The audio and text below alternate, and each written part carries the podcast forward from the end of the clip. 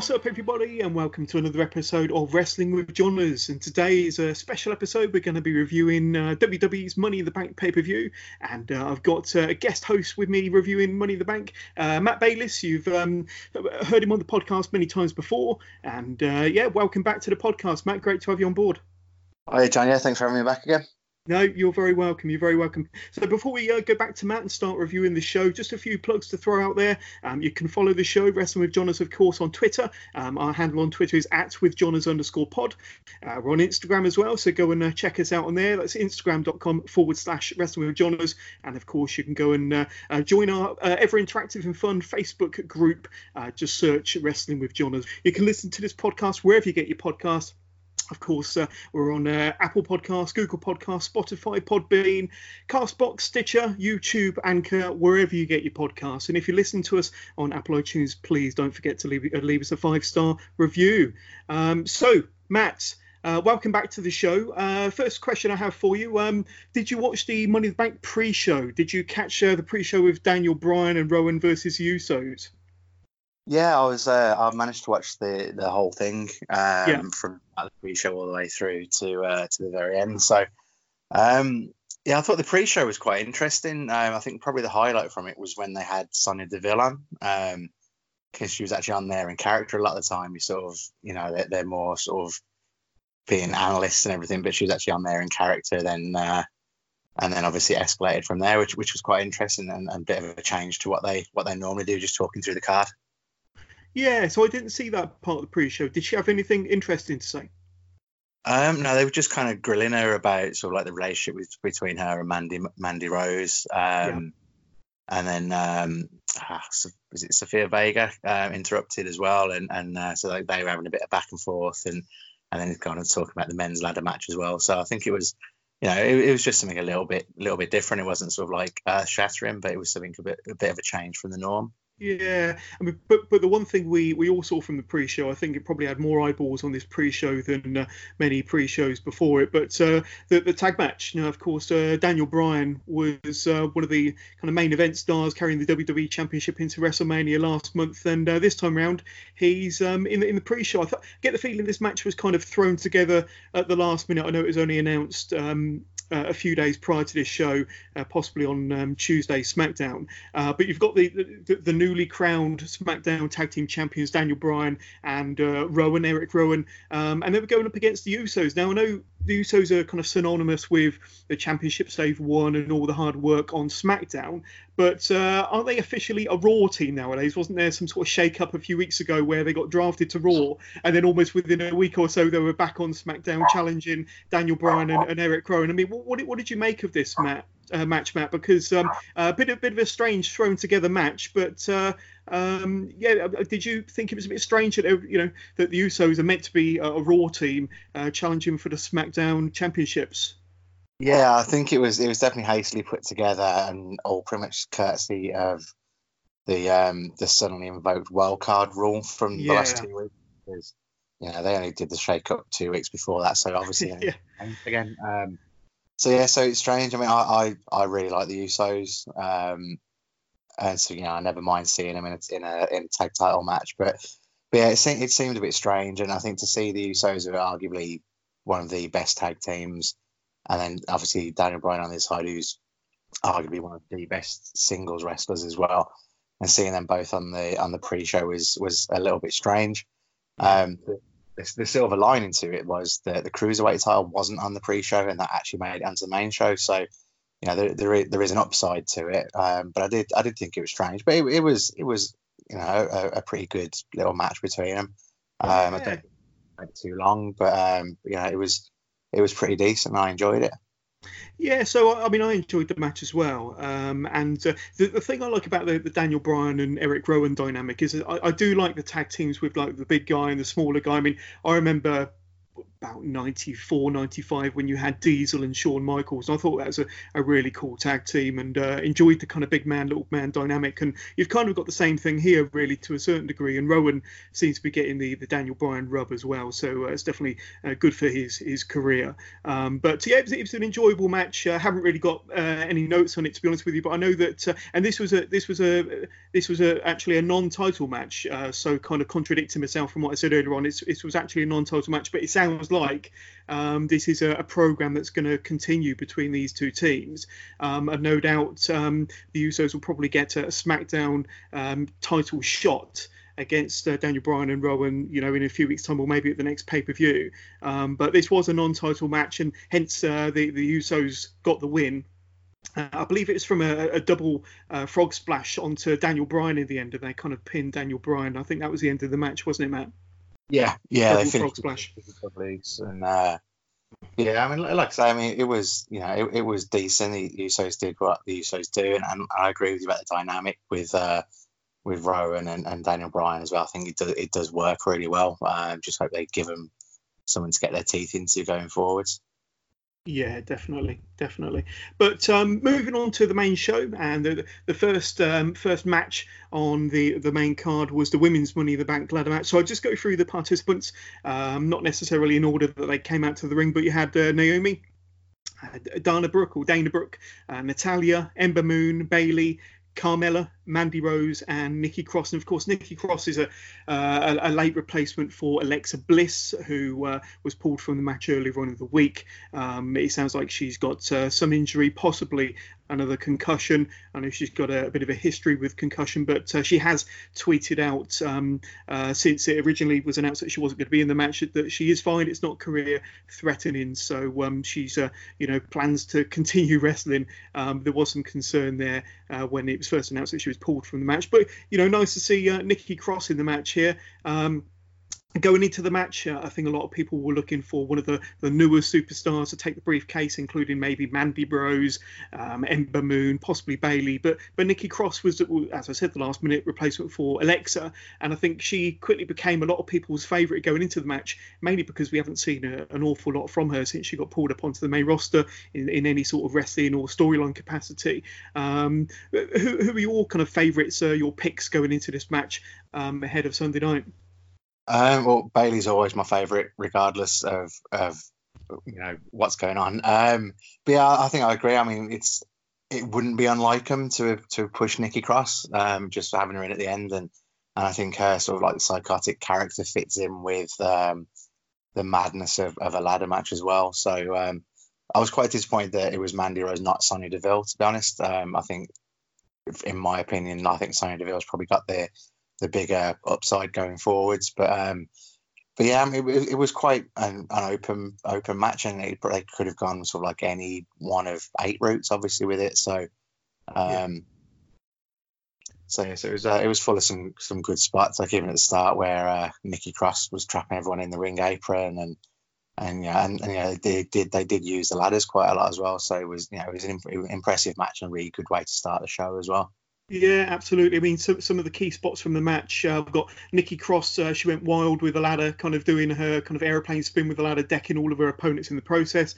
Uh, Nikki Cross then takes a nasty bump uh, into one of the ladders propped up in the corner. Um, the match, as you quite rightly said, was was fast and furious uh, from from word go. Basically, Carmella uh, gets walked to the back, appearing to have uh, injured her left leg. Um, I didn't really catch the spot when that happened, but she went to the back with uh, uh, some of the officials there. Bayley then gets taken out of the match after being squashed between uh, a ladder before being hit with a split leg moonsault from Naomi whilst uh, Bayley was uh, laid on a ladder there. So that looked uh, pretty painful, taking Bayley out of the match for a few seconds. Uh, Ember Moon then hits a, a, pretty awesome eclipse off of one of the ladders that was actually stood up outside of the ring onto Natalya, who was inside the ring, and that got a holy shit chant from the, the fans Mandy Rose hits a bed of roses onto Ember Moon onto one of the ladders. Uh, Carmella uh, makes a heroic comeback, uh, beating Mandy Rose down on the rampway before climbing the ladder to get the briefcase, only to be attacked by Sonya Deville. Now, um, you mentioned Sonya earlier on. She wasn't uh, one of the participants, but she's, a, uh, I'd say, um, a buddy uh, cohort of Mandy Rose, of course. Sonya then puts Mandy Rose on her shoulders, carried Mandy up on the ladder, um, but with Mandy having one hand on the briefcase, Bayley then makes a recovery. Uh, Bayley shoves Deville and Rose off the ladder, unhooks the briefcase, and Bayley is our new Miss Money in the Bank. Um, so Bayley is, is uh, kind of the, the briefcase case holder, and I'm sure that that makes you a very happy man. I, I kind of thought of you when uh, uh Bayley pulled the briefcase down. Uh, what did you think of the match overall, and um, what did you think of the winner? Yeah, I mean, like like I say, I mean Bayley's always number one for me, right? But um, I think yeah, it was it was a really good match. They, they did a lot of different stuff. Um, mm. Naomi's someone that I don't particularly like that much, but um, you know, a couple of spots that she got in, and, and the bit with Nikki Cross doing the helicopter, the airplane spin with the ladder. Yeah, Naomi had a hell of a bump in that as well. Like she really threw herself into the ladder, which you know was definitely uh, got some got some sort of like respect from me. So, um, but yeah, I mean, I, I really liked it. It was you know it, it it had really good pace to it. There wasn't too much where there wasn't anything happening, um, and it kept going really well. Um, the Carmella injury was an interesting one because it was a really sort of a bit of a nothing incident. Like I think yeah. the knee, the, foot of the ladder maybe hit her in the knee or something. But at the time, I thought it was legitimate. But then obviously she came back back out at the end, so I, I really don't know. So, um, but her reaction when it happened, um, I think Mandy Rose went to carry on sort of fighting with her, and she just kind of pushed her away and pushed her away and tiptoed out of the ring. So, you know, yeah. she she either sold it brilliantly for what it was, or, or it was a genuine injury. So, yeah, but it's just strange that she did come back afterwards. But but overall, um, you know, I think all the participants were made to look really good, um, yeah. and shows all like the the depth of talent they've got at the moment as well definitely, definitely. And um, it looks like there's uh, possibly going to be some some heat on SmackDown this week between Mandy Rose and Sonya Deville um, over what happened there. But um, yeah, no, a, a, good opener, an entertaining match. Um, all the participants definitely, you know, put their put their bodies on the line and took some bumps, um, but a really good opener. And, and, Bayley cut a promo after the match saying that she is uh, not just Bayley, she's uh, Miss Money in the Bank. So uh, good for her. Uh, we'll uh, talk more about Bayley later on in this uh, podcast episode. We then see Triple H on his phone backstage when Sami Zayn interrupts Triple H, asking where where um, I think he asked where Shane was. I'm not entirely sure why he asked for Shane. Sami Zayn um, appeared to be concerned about Braun Strowman and appears to be anxious over Strowman and, and him getting involved in the match tonight. Uh, Zayn says that he needs protection. Uh, Triple H tells Sami Zayn to tape up his fists and get out of his office. Um, so um, then we move on to our next match. This one is for the United States Championship. So this was a bit of a strange match as well, but uh, with a champion Samoa Joe defending against Rey Mysterio. So uh, um, the match didn't go too long. Uh, pretty much straight off, Rey Mysterio hits a seated senton onto uh, Big Samoa Joe, appearing to injure his nose or possibly break Joe's nose in the process. Uh, Joe then channels his inner Walter by um, uh, hitting a, Rey with an almighty chop across the chest. Uh, Rey then reverses a, a power bomb into Hurricanrana, hooking Joe's leg and getting the surprise three count with Joe's left shoulder appearing to be um, you know quite visibly off the mat. Uh, the match lasted about four minutes. Uh, Dominik congratulates his father on the outside after winning the US title. However, Joe is not done. Uh, he attacks Rey Mysterio on the rampway before smashing Rey with uh, two Uranages and a senton in the ring. And just like their match at WrestleMania, this was a super quick match, and it looks like the, the storyline between Rey, Joe, and Dominik continues. However, it, it, does look like they were told to go home early, uh, possibly because of Joe's broken nose. So, what, what's your thoughts on this match? I'm guessing that the you know it was likely to be a Rey Mysterio outcome, uh, regardless of how long this match was meant to go. But um, uh, yeah, a quick match. What do you think?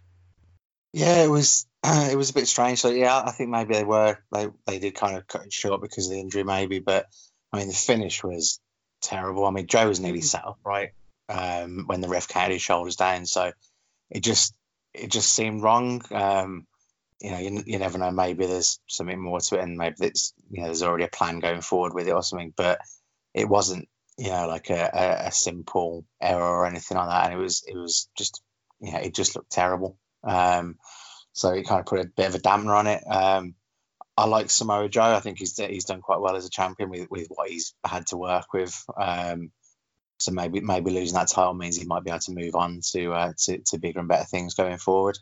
Yeah, yeah, definitely. I'm a big fan of uh, you know, both of these two competitors. Um, I, I, kind of like the inclusion of, of Dominik as well. Um, I, I, personally, I'd like to see, and I actually put put in my prediction show that I'd like to see Dominik maybe turn on his father and align with Samoa Joe, which could be quite a good storyline. But uh, looks like we're going to get more from um, from from this uh, from this uh, group of wrestlers, um, and no doubt the uh, the conclusion to this match will play out in some sort of storyline, possibly on Tuesday uh, this week on SmackDown. Uh, moving on to the next match, The Miz versus Shane McMahon. So these two had uh, a, a, pretty good match at WrestleMania. I really enjoyed their Falls Count Anywhere match, to be honest with you, and, and some of the bumps that uh, Shane and The Miz, for that matter, took during that match were pretty outstanding. Um, this time, keeping them contained within a steel cage. Uh, they've had a reasonably good storyline going into this match. Um, but uh, um, it, it, wasn't kind of one of the matches I was really looking forward to ahead of this show. Uh, just to go through some of the key spots within the match. Um, Miz takes control of the match after a steel chair gets inserted into the ring. Uh, Miz gets a, a two count, which uh, many believed was actually should have been a, a three count or a pinfall victory for, for Miz after um, Shane put his foot on the ropes. Um, I didn't realise that um, you, could, you could have kind of rope breaks during a steel cage match, but uh, maybe that's more for submissions. I don't know. Um, in one scary spot, the Miz pulls Shane off the top of the cage um, with Shane kind of hitting the ring with a huge back bump. Uh, the Miz follows this up with a rather awkward looking uh, frog splash, and that only gets a two count. Uh, Shane attempts to uh, climb the cage, only to be stopped on top of the cage by the Miz. Um, it looks like uh, there's going to be a suplex spot until Shane is able to wriggle free from his shirt, uh, drop into the floor um, from the cage, and uh, yeah, all that Miz has to show for his efforts is, is Shane O'Mac's shirt. So uh, Shane McMahon wins the cage match against the Miz, and the Miz falls short once again. Um, what did you think of this one? so I, I, I, I was kind of interested in the match the longer it went, um, but uh, it, it, wasn't kind of one of the better matches of the night. Um, what did you like or dislike about this match, Matt?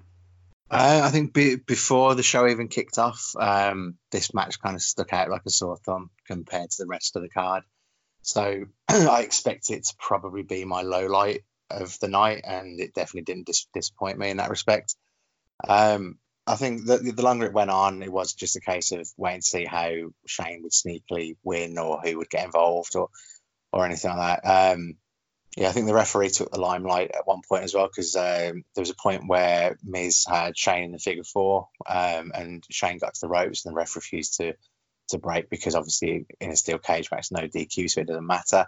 Yeah. And then and then having his foot on the rope to break the pin, surely that wouldn't matter either. But, but again, I, I maybe need to read upon the um, the made up uh, WWE to, uh, to get around that one. But yeah, um, but yeah, I mean, it just it just seems strange to me, like the, the amount of punishment that Shane took, um, and then all of a sudden he kind of like put the, triangle choke on Miz, which he still can't execute very well.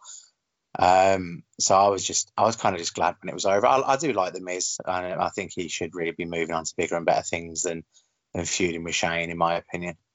Yeah, yeah, and um, I got the feeling this program is probably going to continue um, with another gimmick match, match I'm sure. But um, yeah, like I say, it wasn't as good as their WrestleMania match, not very memorable. And uh, but Shane McMahon uh, gets another another cheap victory over the Miz, you could say. Uh, we then see Sami Zayn hanging upside down and uh, appearing to be unconscious after um, seemingly having been attacked by Braun Strowman, or Braun Strowman certainly getting the blame for attacking Sami Zayn. Uh, we then go to our next match, which is for the Cruiserweight Championship. So you mentioned earlier how uh, refreshing it was to have a Cruiserweight Championship match on the main card, because typically uh, they're on the on the pre-show um, and uh, it was it was great to have them on the on the main card as I mentioned, but uh, just a shame that uh, they haven't had some of the the better um, pre-show cruiserweight matches on the main card instead of uh, this one. But uh, yeah, you had Tony Nese defending his cruiserweight championship, which of course uh, is the championship he won at WrestleMania um, over Buddy Murphy, and we, we haven't seen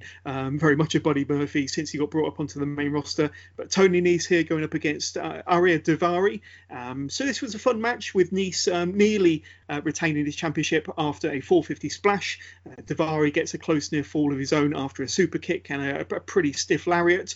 Um, Nese gets the win with his running uh, knee or running niece in the corner. I think they call it to retain the cruiserweight championship. And like I say, what I loved about this was the fact that they were um, given that um, shop window uh, on the main card uh, yeah, tell, tell us about your thoughts on this match. Um, like it was a good match, good entertaining match. I haven't been following their storyline or their program on 205 Live, to be honest with you, so I wasn't quite aware of any sort of backstory going into it. But um, a match kind of within itself, uh, I thought was okay, and um, I think Tony Nese uh, seems to be coming into his own as cruiserweight champion. Yeah, I, I really enjoyed it. It wasn't the most high profile of cruiserweight matches uh, compared to what we've seen on pre shows in the past, but um, but yeah, but I, I, enjoyed it. It was you know fast paced match. It was uh, there's a lot of ebb and flow to it. The crowd were pretty much behind it as well, which was which was good because I know there's been I think some of the consideration for why they go on the pre-shows that people aren't interested. I think clearly um, the fans showed that they are. Um, but yeah, it was it was it was a good sort of hard hitting, fast paced match that you'd expect from the cruiserweight. So I think it kind of you know as as a as a demonstration of what they can do, I think it worked quite well. Yeah, and just to kind of back up what you said there, um, I felt one thing that did carry this match was the fans did seem quite into it, to be honest with you. Um, and I know that when they used to show the, the cruiserweight division on Monday Night Raw, uh, the crowd were, were dead and not into the action at all. But I think the more exposure they get, and, and I'm sure this match will be good for that, uh, the more the fans are going to be familiar with the characters and uh, and into the action. But I'm glad that uh, the fans got into this. So um, yeah, very good. And then we get um, Triple H backstage talking to Braun Strowman uh, about the attack on Sami Zayn. Uh, Broad uh, Braun, sorry, pleads innocence and says that uh, he doesn't know what happened. Um, Triple H tells Braun Strowman to leave the building. It's then reported that uh, Sami has been taken to a local medical facility. Um, but uh, the question remains: uh, if, if, Braun didn't attack Sami Zayn, then who did? Um, so uh, Sami Zayn is removed from the, the ladder match because of that attack. we then get an advert for Monday Night Raw which was uh, last night uh, at the point of recording this, where Mick Foley is going to be unveiling a new championship belt. So there was speculation for 24 hours over what this championship might be. Might it be, um, you know, the hardcore title? Uh, will it be a Legends title? Well, we can talk about it now, Matt, because it's already happened. Um, but it's actually the, the 24/7 championship. Um, so I suppose in one sense very similar to the hardcore title, but no weapons. Um, there's been a lot of talk about this on social media. Um, what, first of all, what are your thoughts on, on kind of the idea of the 24 uh, 24/7 championship and uh, and that bout? Um, t- tell us your thoughts, Matt. Um, so the in principle, I really like it, and it could be fun. And depending on how they do it, I mean, I think with social media and the network and and everything, then you know, I've, I've got I've put online. I'd love them to like interrupt shows on the network and just say, look, look what's happening, and, and you get Crash Holly being chased around uh, uh, a play center or something like that. So, um, be good. So in, in, principle, you know, um, maybe give it a bit of time. I know David Anderson's been on social media today, and he sort of said, you know, give it a few months and then we'll see what they actually do with it. You'd yeah. like to think that you'd like to think they've got some kind of plan for it going forwards, and hopefully they've invested more time in that plan than they did on the design for the belt because the actual belt itself looks horrific. yeah, yeah, um, it does. Yeah, it does. You know, it's yeah, I, I, don't even know how to describe it. It's, it's just like a giant wristwatch. Um, so uh, yeah, I don't like the title, but I do kind of like the idea, and, and, and I'm interested to see to see what they do what they do with it going forward and and sort of does it go across all the brands? Does it you know is it here there and everywhere? Um, and just kind of I'll give them the benefit of the doubt for the time being. Yeah I mean I, I quite enjoyed the 24/7 rule when they had the the hardcore title uh, back in the day but um, you know it it wasn't a title to be taken seriously um, it did turn into a bit of a joke. I remember one WrestleMania where the championship changed hands about seven or eight times in one match. Um, yeah. And that, that was quite fun because I think Molly Holly got involved and uh, there was uh, pinfalls uh, throughout the night.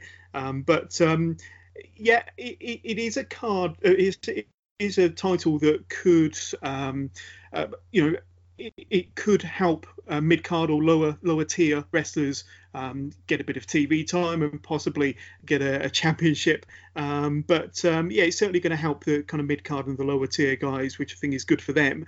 Uh, so I think in, in one night last night, um, the, the championship got held by three individuals. I think Titus O'Neil was the first to kind of pluck it from the ring. He he kind of was the first champion just by kind of running to the ring and grabbing it first. I understand. Uh, and then Bobby Roode um, pinned Titus O'Neil on the rampway, and then later on that night, um, R-Truth pins Bobby Roode. So it's, it's already had three champions uh, in, in, probably the space of an hour or two. But uh, no, it could be fun. And, like, like, you said, and like David Anderson said, we just give it time to see um, how it develops um, and what what happens from there. But uh, um, yeah, some might say you know it's one too many titles, or maybe you know we, we've already got a few too many titles already. But it's a different type of championship, and it could add a, a bit of a bit of fun as well, and a bit of a, a hark back to uh, the Attitude Era with the uh, hardcore title, I suppose.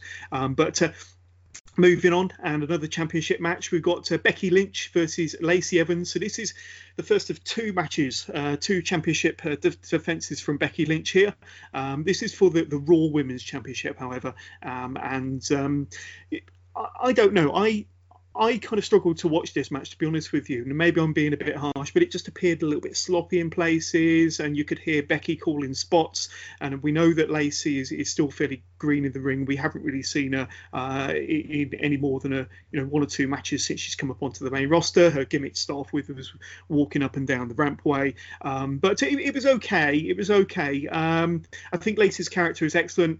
Um, I believe she just needs a little bit more ring time uh, before she's ready for any future championship uh, opportunities, in my opinion. And I'd say the match was okay. Becky did retain her Raw uh, championship with her disarmer uh, submission. Um, however, Becky was about to head back to the locker room when Charlotte Flair's music started up, and uh, it looks like uh, Becky will be defending her SmackDown Championship in back-to-back matches. So, first of all, before we move on to anything uh, Charlotte Flair related, uh, what did you think of her match against Lacey Evans? Am I kind of being a bit too critical on Lacey and kind of how this match went? No, I think I think there were some some sloppy elements to it, including including the finish as well. Um, but I, I I enjoyed of the two women's championship matches, I enjoyed this one a lot more. Um, I think Lacey was possibly a victim of you know having so much going on around it. I think if it had just been a straight one on one, just building her and Becky, they would have been able to do a little bit more with it, and I think it would have come across a little bit better. Um, yeah. But I do I do like Lacey, um, and I think if anyone got their hands on a on a handkerchief, then that's probably on eBay now for about like Um, but yeah, but I, I, I quite enjoyed it. Um, but yeah, I, I do agree with you that it was, you know, it, it wasn't the, the, the most sort of like structured match and it didn't run all that smoothly. But but um, but yeah, but it, it was it was okay, and, and, I think it's kind of like it's put Lacey Evans on the map a little bit, um, and then obviously sort of like with the fallout of, of the Money in the Bank, um, sort of seeing where where she goes from there. Definitely, definitely. But he did go straight into uh, Becky Lynch's second title defense against Charlotte Flair. Now, this one is for the SmackDown Women's Championship. So, poor Becky's just spent the last eight to ten minutes in the ring with uh, Lacey Evans. Um, I, I, did have a feeling that this was going to happen. I did have a feeling that uh, Becky was going to get stitched up one way or another. Um, so very smart of Flair to come out when she did, and Flair uh, doesn't uh, wait to be asked before laying the boots and chops uh, to the champ. Uh, there's an exchange of lefts and rights between these two before Charlotte goes after Becky's injured left leg. Charlotte then goes for the natural selection on the ring apron, uh, but uh, Becky cleverly holds onto the ropes, causing uh, Charlotte Flair to land hard on the floor on the outside. Um, however, as the referee is counting Charlotte on the outside, Lacey Evans comes back out to nail Becky Lynch with her women's right um, right hook. Uh, out of view of the referee, of course, because he's paying attention to Charlotte, who's still on the outside. Flair gets back into the ring, nails Becky with a big boot. Charlotte then hooks the leg of Becky Lynch and gets a three count, thanks, of course, to the outside interference from uh, Lacey Evans. And then we have a, a, SmackDown Women's Champion. So no longer do we have Becky uh, Two Belts, but um, she's lost her championship to Charlotte Flair. I think that makes her a nine times Women's Champion uh, shared between uh, Raw and SmackDown. Uh, but um, uh, yeah, then there's a post-match beatdown um, of Becky Lynch from uh, Lacey Evans and uh, Charlotte. Um, that then goes into uh, the, the, crowd are all shouting and for for uh, Bayley to make an appearance. Now um, uh, they're, they're, all rooting for Bayley to come out. And then Bayley does come out uh, with her money in the briefcase uh, in hand. She saves her buddy Becky Lynch. Charlotte goes to uh, charge Bayley, only for Charlotte to miss and goes headfirst into the middle turnbuckle, seemingly knocking um, herself out in the process. Um, so before we get into the next section of what happens next, uh, what did you think of the kind of the, the Charlotte and uh, Becky Lynch match? So I thought it was slightly better. I personally felt it was slightly better than the Lacey Evans match. You thought that uh, it was the other way around. Uh, what did you think of Charlotte versus Becky? Yeah, I, I just think they're just hell bent on making Charlotte like the hundred time champion and yeah, and she is good. I mean, take nothing away from her, her in ring ability. It's um, but it just seems it just seems that the fact that she's being kind of like forced into everything, and I don't know if it's just a way of getting getting heat for or, or, or, or what it is, but but it kind of just switches me off to it a little bit. And, and I know they've had far better matches in the past. Um, you know, and obviously doing the matches back to back, obviously it was going to sort of you know have that element of it because obviously Becky's just been through a match, Charlotte's fresh. Um, but yeah, I'd kind of just switched off to it a little bit. I think at, at that point. Um, um, and, you know, there's a couple of good spots. Um, I think we uh, you mentioned about sort of like Lacey coming down and, and, and hitting the woman's uh, the woman's right without the ref seeing it because he was facing the other way. To be honest, the way the night went, I think if the ref was looking straight at, he probably still would have missed. So. Very true. Yeah. Um, but yeah, but then you know it, it's it all it all kind of built to what happened after the second match, really. Um, yeah, yeah, it did. So, so I mean, Charlotte is seemingly unconscious, uh, having run into the to, to, the turnbuckle. At this point, the crowd are going absolutely nuts, urging Bayley to cash in. And uh, after some hesitation, Bayley hands a briefcase over to the referee. The referee calls for the bell. The match begins. Bayley goes to the top turnbuckle, nails a flying elbow, hooks a leg, gets the three count, Bayley successfully cashes in her briefcase um, all in the same night, and, and we have uh, a new SmackDown Women's Champion in Bayley. So uh, I, c- I can imagine you doing kind of cartwheels around the living room when this uh, when this happened here, Matt. Um, and I think that this uh, was great to put Bayley in the spotlight. Certainly, you know, made her one of the, the highlights of the whole night. To be honest with you, with her uh, successfully um, unhooking the briefcase, cashing in, and uh, and kind of winning uh, winning the championship over Charlotte here. So uh, yeah, definitely a good positive spin on uh, Becky losing one of her championships and uh, Bayley as the new SmackDown Women's Champion. So uh, how pleased were you when this happened? See, I was really pleased because I like Bayley, and I'm glad that Charlotte only held the title for like five minutes. yeah, it still counts. Um, so but at the same time, I've, they've been kind of building this new attitude for Bayley, which I suppose she kind of showed by cashing against Charlotte. But what I what I kind of hoped you would see would be like a proper heel turn, um, and then she'd decide to cash in the the the, um, the briefcase, give it to the referee, but then bypass Charlotte and go and grab Becky and pin her instead. Right. So I kind of part part of me was thinking, oh, is that the angle they're going to go? But yeah, I'm still yeah, yeah, for, for the, yeah, good good point. I, I hadn't thought of that one. Yeah. Um, I think you know if, if if they were committed to doing that, I mean, it still it still kind of shows like the attitude development and stuff like that of the character. So, and it's still Bayley and she's still a champion, so I'm still happy. Um, I just I don't know. I think I was in quite a heelish mood. You know, I was I was really hoping that Dominik had, had beat up Rey. I was hoping that he'd turn on Becky. So I think it was just in one of those moods watching it. I think yeah, it, it, it, could still happen. You know, there's there's a lot of uh, talk out there about possibly Bayley turning heel, um, but uh, she's a champion for now. Um, you know, uh, I, I, don't know. Maybe her uh, her pure babyface gimmick, gimmick has seen better days, and maybe it's, it's time for a change. Uh, but we will see, and like I say, might see further development in that this coming Tuesday.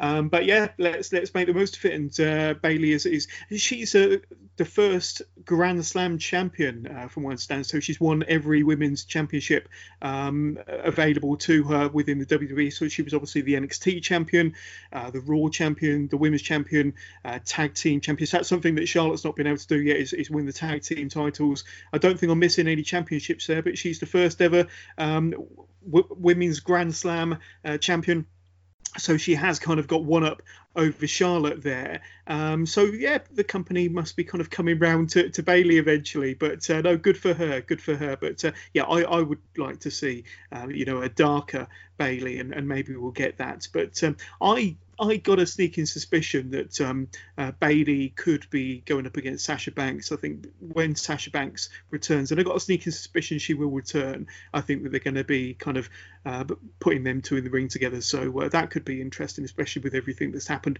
And you've also got to ask yourself, did they give Bayley the championship to possibly um, maybe I know put two fingers up at uh, Sasha for her behaviour? Um, but um, yeah, it's, it's very interesting at the minute, but I'm not going to complain over Bayley being the champion. Uh, we move on to our next match but uh, which is meant to be between Roman Reigns and Elias. Uh, but before Reigns can even make his entrance, we see Elias sneak up behind him um, as he's kind of walking through the corridors backstage uh, before smashing his guitar across the back of the big dog. Uh, Elias then goes on to give uh, one of his live performances, which was very entertaining. Um, however, in a fairly uh, predictable turn of events, Roman Reigns uh, comes out from the back, nailing Elias with a Superman punch on the stage. Uh, one spear later, Roman Reigns covers and gets the three count. So I think the outcome was fairly predictable. I don't think anybody was expecting the attack backstage beforehand.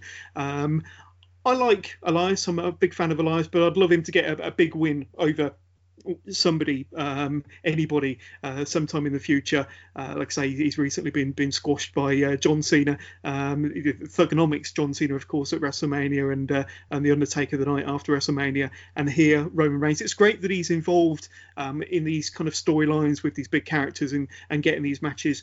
Um, but uh, much like Bray Wyatt, when he was kind of falling to all the big superstars, Elias just cannot seem to buy a win. Uh, what's your thoughts on kind of this match and kind of how Elias is is being treated. Some might consider it a push, but others might consider it a burial. What's your thoughts? Yeah, I, I agree with you. Like, I, I do like Elias. I think he's got a good character and, and, and he is good in the ring as well. Not that you ever get to see it very often, but no, you don't. Um, but yeah, I think you know I think he deserves a legitimate push. Um, they seem to have settled on the fact that he's been a heel for about four or five weeks now, so um, that you know that's an improvement on what it was like pre WrestleMania, where you, you could never really tell from week to week. Yeah. Um, but I think you know in, introducing him as the biggest acquisition on SmackDown and, and, and everything that you'd you'd like to think they'd be doing something with it. So so I'm, I'm not sure what what they did with this match really because you know they had relatively good build for a couple of weeks. Um, there was a reason for it and and everything and um, so I mean whether it's whether it's that Roman's not anywhere near 100% yet. So maybe, you know, maybe he's not going to be doing like a full schedule of full matches and, and everything. I'm not sure, but it just seemed a bit of a a bit of a wasted opportunity, really, because you know it, it, had potential to be a decent match. Yeah. Uh, yeah. We'll, we'll wait and see, I suppose, going forward as to as to what next between the two of them. Yeah, and I know that Elias has been uh, aligned with Shane McMahon on the on the weekly uh, TV. Um, so there, there, could be something there. I, I don't know. I mean, there, there's some rumours out there that uh, uh, Shane could be a, a, possible opponent for Roman Reigns somewhere down the line. So that might kind of uh, ends his storyline feud with with the Miz. That could be quite interesting. Um, but uh, I'd like them to do a bit more with Elias and a bit more with Elias against Roman Reigns. I think there's uh, something there that, that could be capitalised on. But uh, we shall see. I'd just like to see them do a bit more with Elias in general, to be honest with you, and give him a, a couple of wins. I can't remember the last time I saw uh, Elias get a win at all. Um, but um, yeah, uh, then we get our next match and this was probably the match that most people were looking forward to uh, going into Money in the Bank. And this was for the Universal Championship Seth Rollins versus AJ Styles. Um, these two could easily be, you know, considered two of the best wrestlers in the in the WWE right now. Um, definitely inside the top five or maybe the, the top ten wrestlers in the whole world. Um, but uh, this match starts to pick up when the two uh, went onto the ring apron, where Rollins blocks an attempted Styles clash on the apron, only to be nailed with a, a knee. Um, Rollins then counters uh, with a suicide dive through the ropes, and he follows it up with a second dive. Uh, back inside the ring, Rollins hits AJ Styles with a buckle bomb and a top rope splash, um, a, a, splash that even Montez Ford uh, from the uh, Street Profits would have been proud of. He gets a two count uh, from that. AJ Styles and gets a two count from a, a rack bomb. Um, Seth Rollins then hits a, a, crazy inverted suplex, hanging onto AJ uh, in order to give him a, like a Falcon Arrow for another two count. Uh, AJ is able to turn a curb stomp into a Styles Clash, which was a, a pretty good move, and they got a really crazy near fall there. Um, Rollins hits a ripcord knee, followed by a super kick and a curb stomp, and uh, those three moves combined, uh, finishing with a curb stomp, got the eventual win in this excellent match that went nearly 20 minutes. Um, so uh, we knew this was going to be a great match going into it. Um, but uh, what did you think? I thought it was a pretty good match. Uh, what, what your thoughts, Matt? Yeah, it was definitely um, the best match of the night, in my opinion. Probably one one of the best matches of the year. I know it's got some stiff NXT competition for match of the year at the moment. But yeah, um, but yeah, I mean, it was it, it was great. You know, it was back and forth. Um, you know, both guys were pulling out moves that you don't normally see them do, um, which is good. So you know, they're not just stuck to their their own five moves of doom. Um, you know, I think like the the rack bomb from from AJ, uh, then like the reverse um, uh, superplex and, and everything from from uh, Seth. It, it, was it was fantastic. There's one bit as well where uh, AJ ran into a super kick in the corner, and then like, they showed the slow motion replay of it, and the way AJ just collapsed on the impact and stuff like that. That's that's just what sets him aside from from everyone else because you you can't. It did look like he had his head kicked off his shoulders almost. So. Um, but yeah, but I really enjoyed it. Um, I think it was on the the reverse superplex. I think that's where the the Zowie Wowie um, chant started in the crowd. um, instead of you know replacing the holy shit chants or the this is awesome chants. So, um, but yeah, you know, it was, it was um, you know, to use the obvious word, it was a phenomenal match. Um, you know, and, and you know, and the build for it was really simple. You know, they didn't do anything that's not been done before. You know, they had the tag match where they one hit the other and and all that stuff. So they didn't do anything special with it. It's just it worked. Um, you know, so I think everyone was invested in the match. Everyone wanted to see it. Um, I don't think anyone particularly thought that Seth was going to lose because he's only obviously only just won the title, but but you know, but there were times, like especially when he um, reversed the curb stomp into the uh, into the Styles Clash. Um, I think even the cameraman or the director did as well because like when he went to pin him, it did pan out to like the the, the wide shot, so you'd get the fan reaction. Yeah. Um, but, you know, it was you know overall it was it was a fantastic match and uh, really really enjoyed it. Yeah, and I, am I'm, I'm going to go back and watch that a second time this afternoon because uh, yeah, it was a pretty special match. Um, I think the crowd were definitely into it. Um, yeah, definitely up there, one of the matches of, of the year. So um, brilliant. Moving on to the next. Well, I, I, don't know if this can even be classed as a match, but you had the, the, the Lucha house party in the ring with their pinatas um, I'm not even sure what, what the purpose of this was, except to uh, uh, introduce Lars Sullivan, who we've seen on our screens for the last few weeks. Um, and essentially, all I've got written down here is uh, Lars killed the Lucha House Party, um, and that's pretty much it. But uh, Lars did appear to get busted open. I think um, Kalisto, when uh, they kind of were, were in one of the early exchanges in this kind of fight, um, might have kind of cut Lars Sullivan's head open uh, somehow he seemed to be b- b- between him and uh, Samoa Joe. I think we've seen more blood in this pay per view than we have done in many years in the WWE. But uh, Lars Sullivan essentially killed the house party. Um, then we get an advert for Takeover 25, uh, taking place on Saturday, the 1st of June. Uh, matches announced so far uh, two very impressive matches. You've got Io Shirai versus Shayna Baszler for Shayna's NXT Women's Championship. That'll be one hell of a match. Um, and Johnny Gargano defending his um, NXT Championship Championship against Adam Cole, and we know that uh, they had a, a, an awesome five-star match, um, three out of uh, two out of three falls match at Takeover New York, and uh, uh myself and, and, Matt we reviewed uh, Takeover New York and that match uh, last month. Um, but what are your initial thoughts about these two matches for Takeover 25? Io Shirai and Shayna Baszler and Gargano versus Cole. Looking forward to those. Yeah, definitely. I mean, it says a lot that a, a, teaser advert for NXT Takeover 25 was far more interesting and entertaining than um, Lars Sullivan destroying um, the Lucha House Party. So yeah, uh, but yeah, def- definitely, definitely looking forward to that. Um, just you know, you could just put those two matches on a paper, you give them an hour each, and uh, you know, I think people would be pretty impressed, and they're going quite happy from that, to be honest. Yeah, yeah. Speaking of kind of teaser adverts, I don't know if you caught this as well, but there was an advert for the Velveteen Dream Um, and I kind of nearly had a mini heart attack thinking that he was going to be called up to the main roster anytime now. I thought it was an advert for coming soon to Raw or coming soon to SmackDown and Velveteen Dream. And I, am kind of dreading that day, to be honest with you, because I think he's much more suited to uh, to NXT. And then they said at the, you know, brought up on the graphic at the end of the uh, advert um, this, this Wednesday on NXT, and I breathed a bit of a, bit of a sigh of relief. So I don't want uh, WWE to call him up too soon. I'd rather him, uh, you know, do what he's doing best on, on NXT, which I think is where he's at his best. But um, uh, let, us let, move on to uh, our next match, and uh, this one is for the WWE Championship. So Kofi Kingston, of course, won the WWE Championship over Daniel Bryan at WrestleMania, and he goes up against uh, Kevin Owens here. Um, so ahead of this match, what were your kind of uh, thoughts going into the match? Were you looking forward to this one? Uh, what, what, what have you? What, what, are your thoughts on the build to this match as well, Matt? Uh, tell us what you think. Yeah, I, you know, again, I was I was quite looking forward to this. You know, I like Kofi. I like him as a champion, um, and you know, I like Kevin Owens. I think the the build's been pretty good, although I think it was maybe accelerated a bit too quickly.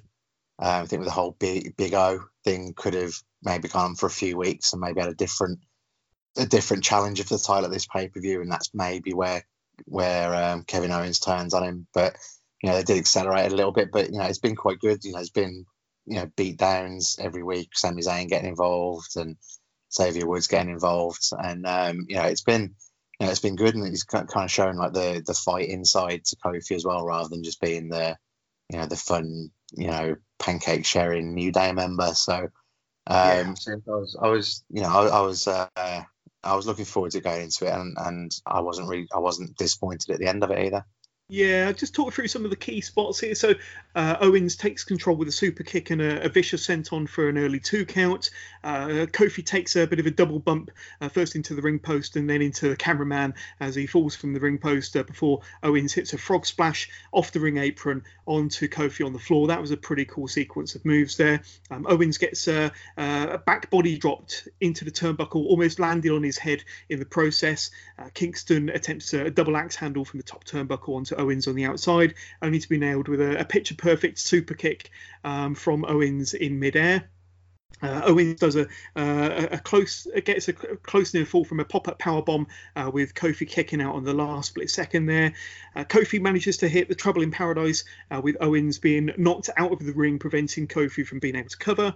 Owens hits a, stunner for another close near fall. Um, Owens goes for a swanton bomb with Kofi raising his knees just in time to block the move. Kofi connects with Trouble in Paradise um, minus footwear. I, I, don't know quite what happened to his to his footwear there, uh, but minus footwear, hits the Trouble in Paradise, gets the cover, and gets the three count as well. So Kofi Kingston, successfully retains his WWE Championship. Um, I thought it was a really fun match, to be honest with you, and. Um, yeah, uh, great to see kind of Kofi uh, continue as a champion. I think that there's been a, a lot of criticism of Kofi Kingston as the WWE champion. Um, and uh, I, I, actually think that he's he's uh, done himself a lot of favours in the last few weeks. I know that he successfully defended it, uh, his championship on Raw a few weeks ago against Daniel Bryan, um, and uh, yeah, I think he's come across really, really well on the mic. He's certainly delivering in the ring, and I think the longer they keep the title on him, the more kind of credible um, he's coming across as the champion. But um, yeah, I'm enjoying Kofi's uh, reign, um, and I really enjoyed this match. But um, what did you think overall? Yeah, I totally agree. I think it's um, you know it was good. It was contrasting styles. Um, obviously, Kevin Owens is a lot bigger, a lot harder hitting, but obviously he can, he can then do frog, frog splashes and swantons and everything else as well. So, um, but yeah, it was it was a really good match. It kind of shows it's, it's kind of almost like you know a bit like old fashioned when like when Brett was champion and he'd come up against a different challenger and you know there'd always be bigger men or stronger men and, and it's how he overcomes them. And, and I think Kofi's doing that with a big smile on his face and like really you know putting himself over and and being an advert for the product as well.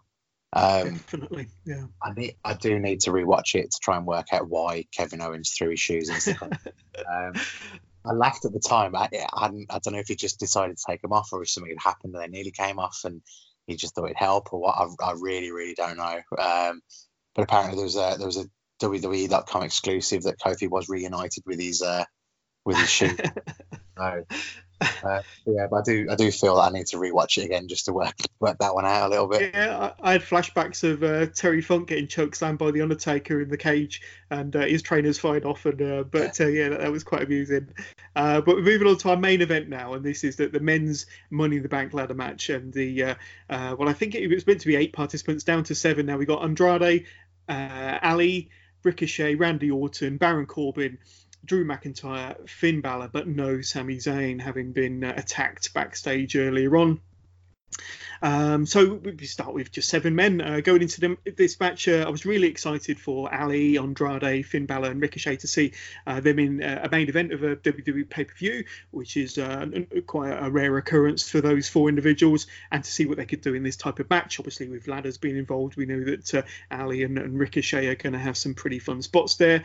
Um, as it turned out, pretty much everybody involved in this match got put through the ringer with the ladders. Um, but Drew McIntyre uh, going into it was my favourite. Uh, to be honest with you, I did kind of have Drew McIntyre pegged to win this, and I think Drew was a lot of people's favourite because he's had a bit of a stop and start push in the last year or so, with a lot of people expecting him to be contending for one of the championships or possibly to be holding one of the championships by now. So a lot of people were kind of quite high on Drew McIntyre going into this match, uh, but you never know which way Vince is going to go in a match like this. Um, he could go, you know, back to the old faithful with Randy Orton, or he could go with Barry Baron Corbin just to uh, to, to mess about with the fans, to be honest with you. Um, but uh, going into some of the, the key spots in this match. Uh, Randy Orton wastes no time in dumping Ali, uh, Finn Balor, and Ricochet onto the announcers' desks on the outside, uh, allowing him to, you know, a bit of free time and a clearing to climb a ladder. Uh, this attempt was stopped by Andrade, who springboards himself um, into the ring and drop kicks the ladder, knocking the ladder over. There's a spot where Andrade performs a sunset flip powerbomb on Finn Balor um, off the top of the ladder in the middle of the ring um, onto a ladder that was set up, propped against uh, the, the, middle rope and one of the rungs of the ladder set up, uh, and, and this awesome kind of sunset power bomb, bomb on Balor. Um, and it's kind of a bit, bit of a double impact, really, because not only does he hit the ladder the first time, but when the ladder kind of bounces down and then up again, it catches Finn Balor for a second time. Um, and that was, uh, yeah, pretty awesome to watch. Um, you've got a feel for Finn Balor's back the following day uh, Ali performs the Spanish fly with Andrade off one of the ladders. Uh, everyone is going through the, the wars in this match. Uh, Corbin chokeslams Ali through the announcer's desk. Uh, Corbin then chokeslams Balor onto one of the ladders set up uh, on its side um, in the ring. So that looks pretty painful because there's absolutely no give there at all. Uh, McIntyre then pretty much kills Balor Andrade and then Ricochet both throw in Ricochet over the top rope and through a ladder set up on the ringside.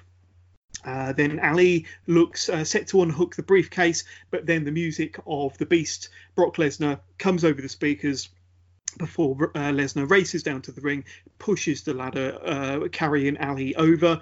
Uh, Lesnar climbs the ladder using uh, climbs the ladder, and he is the unannounced eighth man. Unhooks the briefcase and becomes the the Beast in the bank.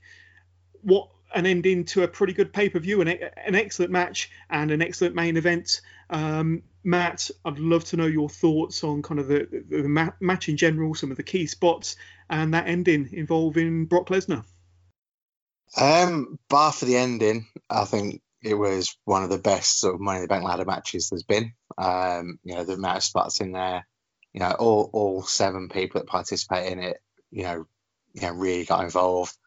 You know, no one no one likes Baron Corbin, but um, but you know, but he was still involved quite heavily in the match and you know, and, and they all worked together to, you know, to put on what was what was a fantastic match. And then I don't know. Um, then Brock Lesnar decides that he's involved and comes down and wins the the briefcase. It doesn't really make any sense. Um, and what doesn't make it, what makes even less sense is from the point where his music started playing, Ali had plenty of time to unhook that uh, I noticed that as well. Yeah, yeah. But, uh, but he didn't, so uh, maybe that's a learning point for him. Cause um, but um, but yeah, but I mean, the, the match on the whole was fantastic. Uh, I I probably agree with you that like Drew was probably my favourite going into it, um, just purely because I think he's he's ready to be a world champion. You know, he's he's got the look, he's got the physique.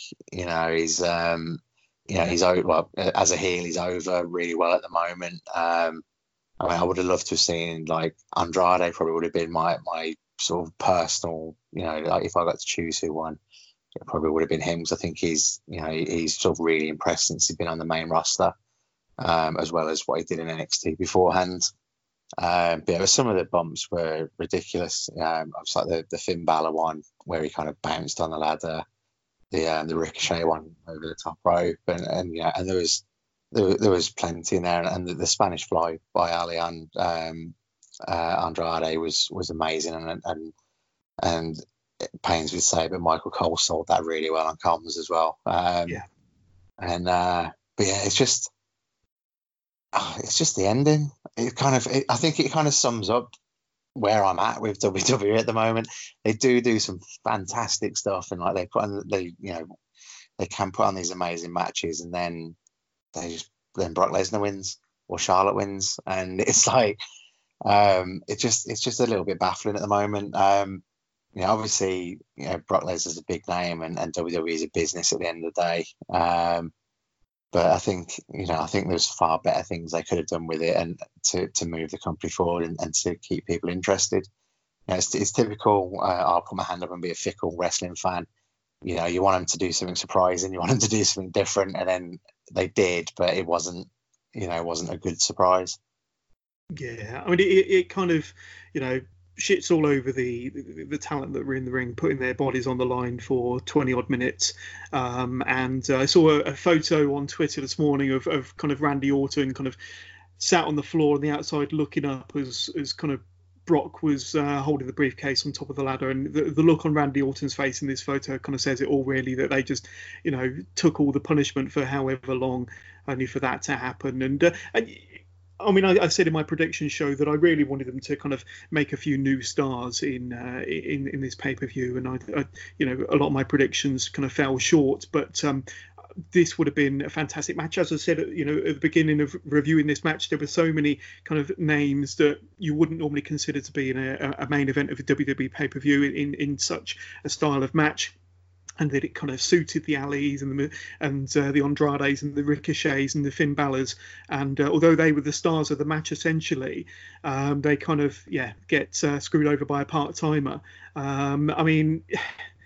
Yeah, uh, it, it's definitely a very heelish thing to do. I mean, the WWE are, are certainly playing us, and um, yeah, uh, you know, and I think that you know it will be a surprise uh, when he does cash in because you'll never know when he's going to be around from one week to the next anyway. So uh, it's not going to be predictable when when he does cash in because, uh, like I say, he's not often around anyway. But um, yeah, I mean overall um, the, the, match was superb and it's been described as one of the one of the best Money the Bank.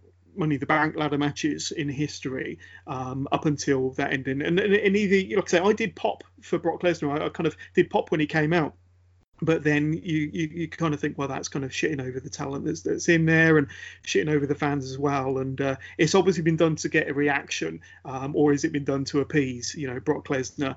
Um, but uh, yeah. Uh, we shall see what happens there. Um, I, I, I, think the show overall was, was really good. Um, I really loved the, the Bayley storyline and her kind of winning the ladder match, and cashing in and winning the title. Um, I like the AJ Styles and, and Seth Rollins match for the Universal Championship. Um, and I thought the main event was excellent. Um, but uh, yeah, just just that ending does leave a bit of a sour taste in your mouth. But um, yeah, I suppose Brock Lesnar's a bit like Marmite, to be honest with you, either love it or hate it.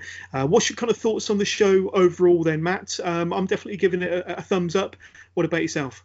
Yeah, definitely. I mean, I, I, I enjoyed it to the point that I stayed up till 4 a.m. watching it still. So it's um, you know, there was there was plenty of highlights. There's plenty of good things. Um, you know, I think the the cage match didn't really do it for me.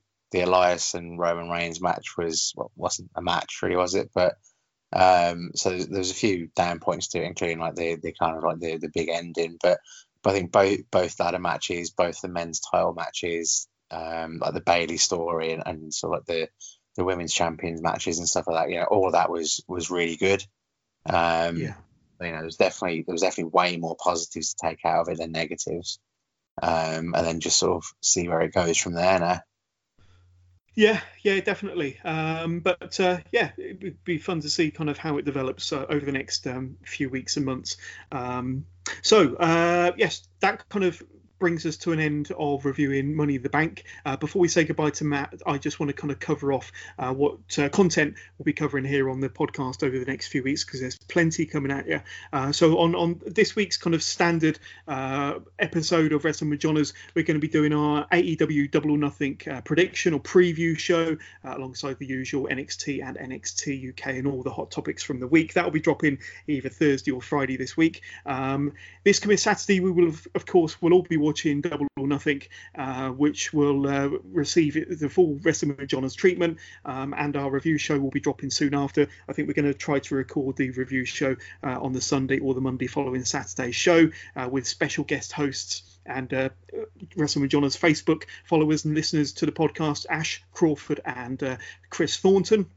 Uh, we'll then uh, be uh, airing our usual weekly episode uh, later on that week, which will include our Takeover 25 predictions and the usual NXT and NXT, NXT UK, sorry. Uh, and then uh, on uh, Saturday, the 1st of June, we've obviously got NXT 25, and we'll be reviewing that on Sunday, the 2nd of June, with uh, David Anderson uh, dropping by. Um, and David's been on the podcast quite a few times. Looking forward to hear what David has to say um, about the, the black and gold brand.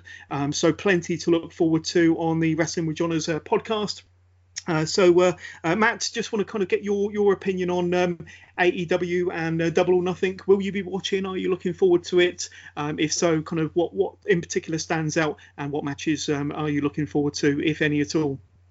Um, as it stands, because of work and other things, I probably won't be watching it live, but I will be trying to watch it as as soon as possible afterwards. Um, I'm I'm definitely intrigued as to what what they're going to do, and it, it's going to it's going to take a while to really see the the impact on the industry. But you know, but hopefully, you know, even you know, there won't necessarily be um, a viable challenger to WWE anytime soon, but they might make them stop and think, um, and hopefully, sort of creatively, it'll be sort of a bit of a, a bit of a catalyst. Um, you know, because those of us that are old enough to remember, like the you know the peak of like the Monday Night Wars, you know, like it was a case of trying to outdo each other and, and you know WWE haven't had to do that for a long, long time now. So um, so if there is a new kid on the block that's gonna that's gonna make him stand up and pay attention, then then hopefully it'll you know for us as wrestling fans, we'll reap all the benefits from it. Yeah, definitely. Well, I'm looking forward to it. Um, I've already uh, uh, got my pay per view purchased. Looking forward to, to Saturday night. Um, but uh, yeah, it should be it should be a good show. We'll be, um, like I say, previewing it on this coming week's episode of Wrestling with Johners, and we'll be reviewing it um, on the Sunday or the Monday following the show. But uh, that's pretty much it. Um, thank you, Matt, for dropping on the pod once again. Um, you, you, know, uh, it's much appreciated as always uh, to get your views and your insight into um, pay per views and our kind of NXT shows. Um, but uh, thank you. I hope you've enjoyed yourself. Yeah, always a pleasure to come on, mate. No problem at all. So uh, that, that's it from this episode, this special episode of Wrestling with Johners. Uh, I hope you've enjoyed this episode. If you did, please don't forget to subscribe and shout about this podcast. Tell your friends and tell your family, and keep listening to the Wrestling with Johners podcast for all of your weekly NXT UK, NXT, WWE, and AEW updates. Uh, we'll be back later on this week for another episode uh, covering everything that's good about NXT and NXT UK. And of course, as I mentioned, we'll be previewing the AEW's inaugural show, Double or Nothing. Uh, but in the meantime, take care and we'll speak to you all soon.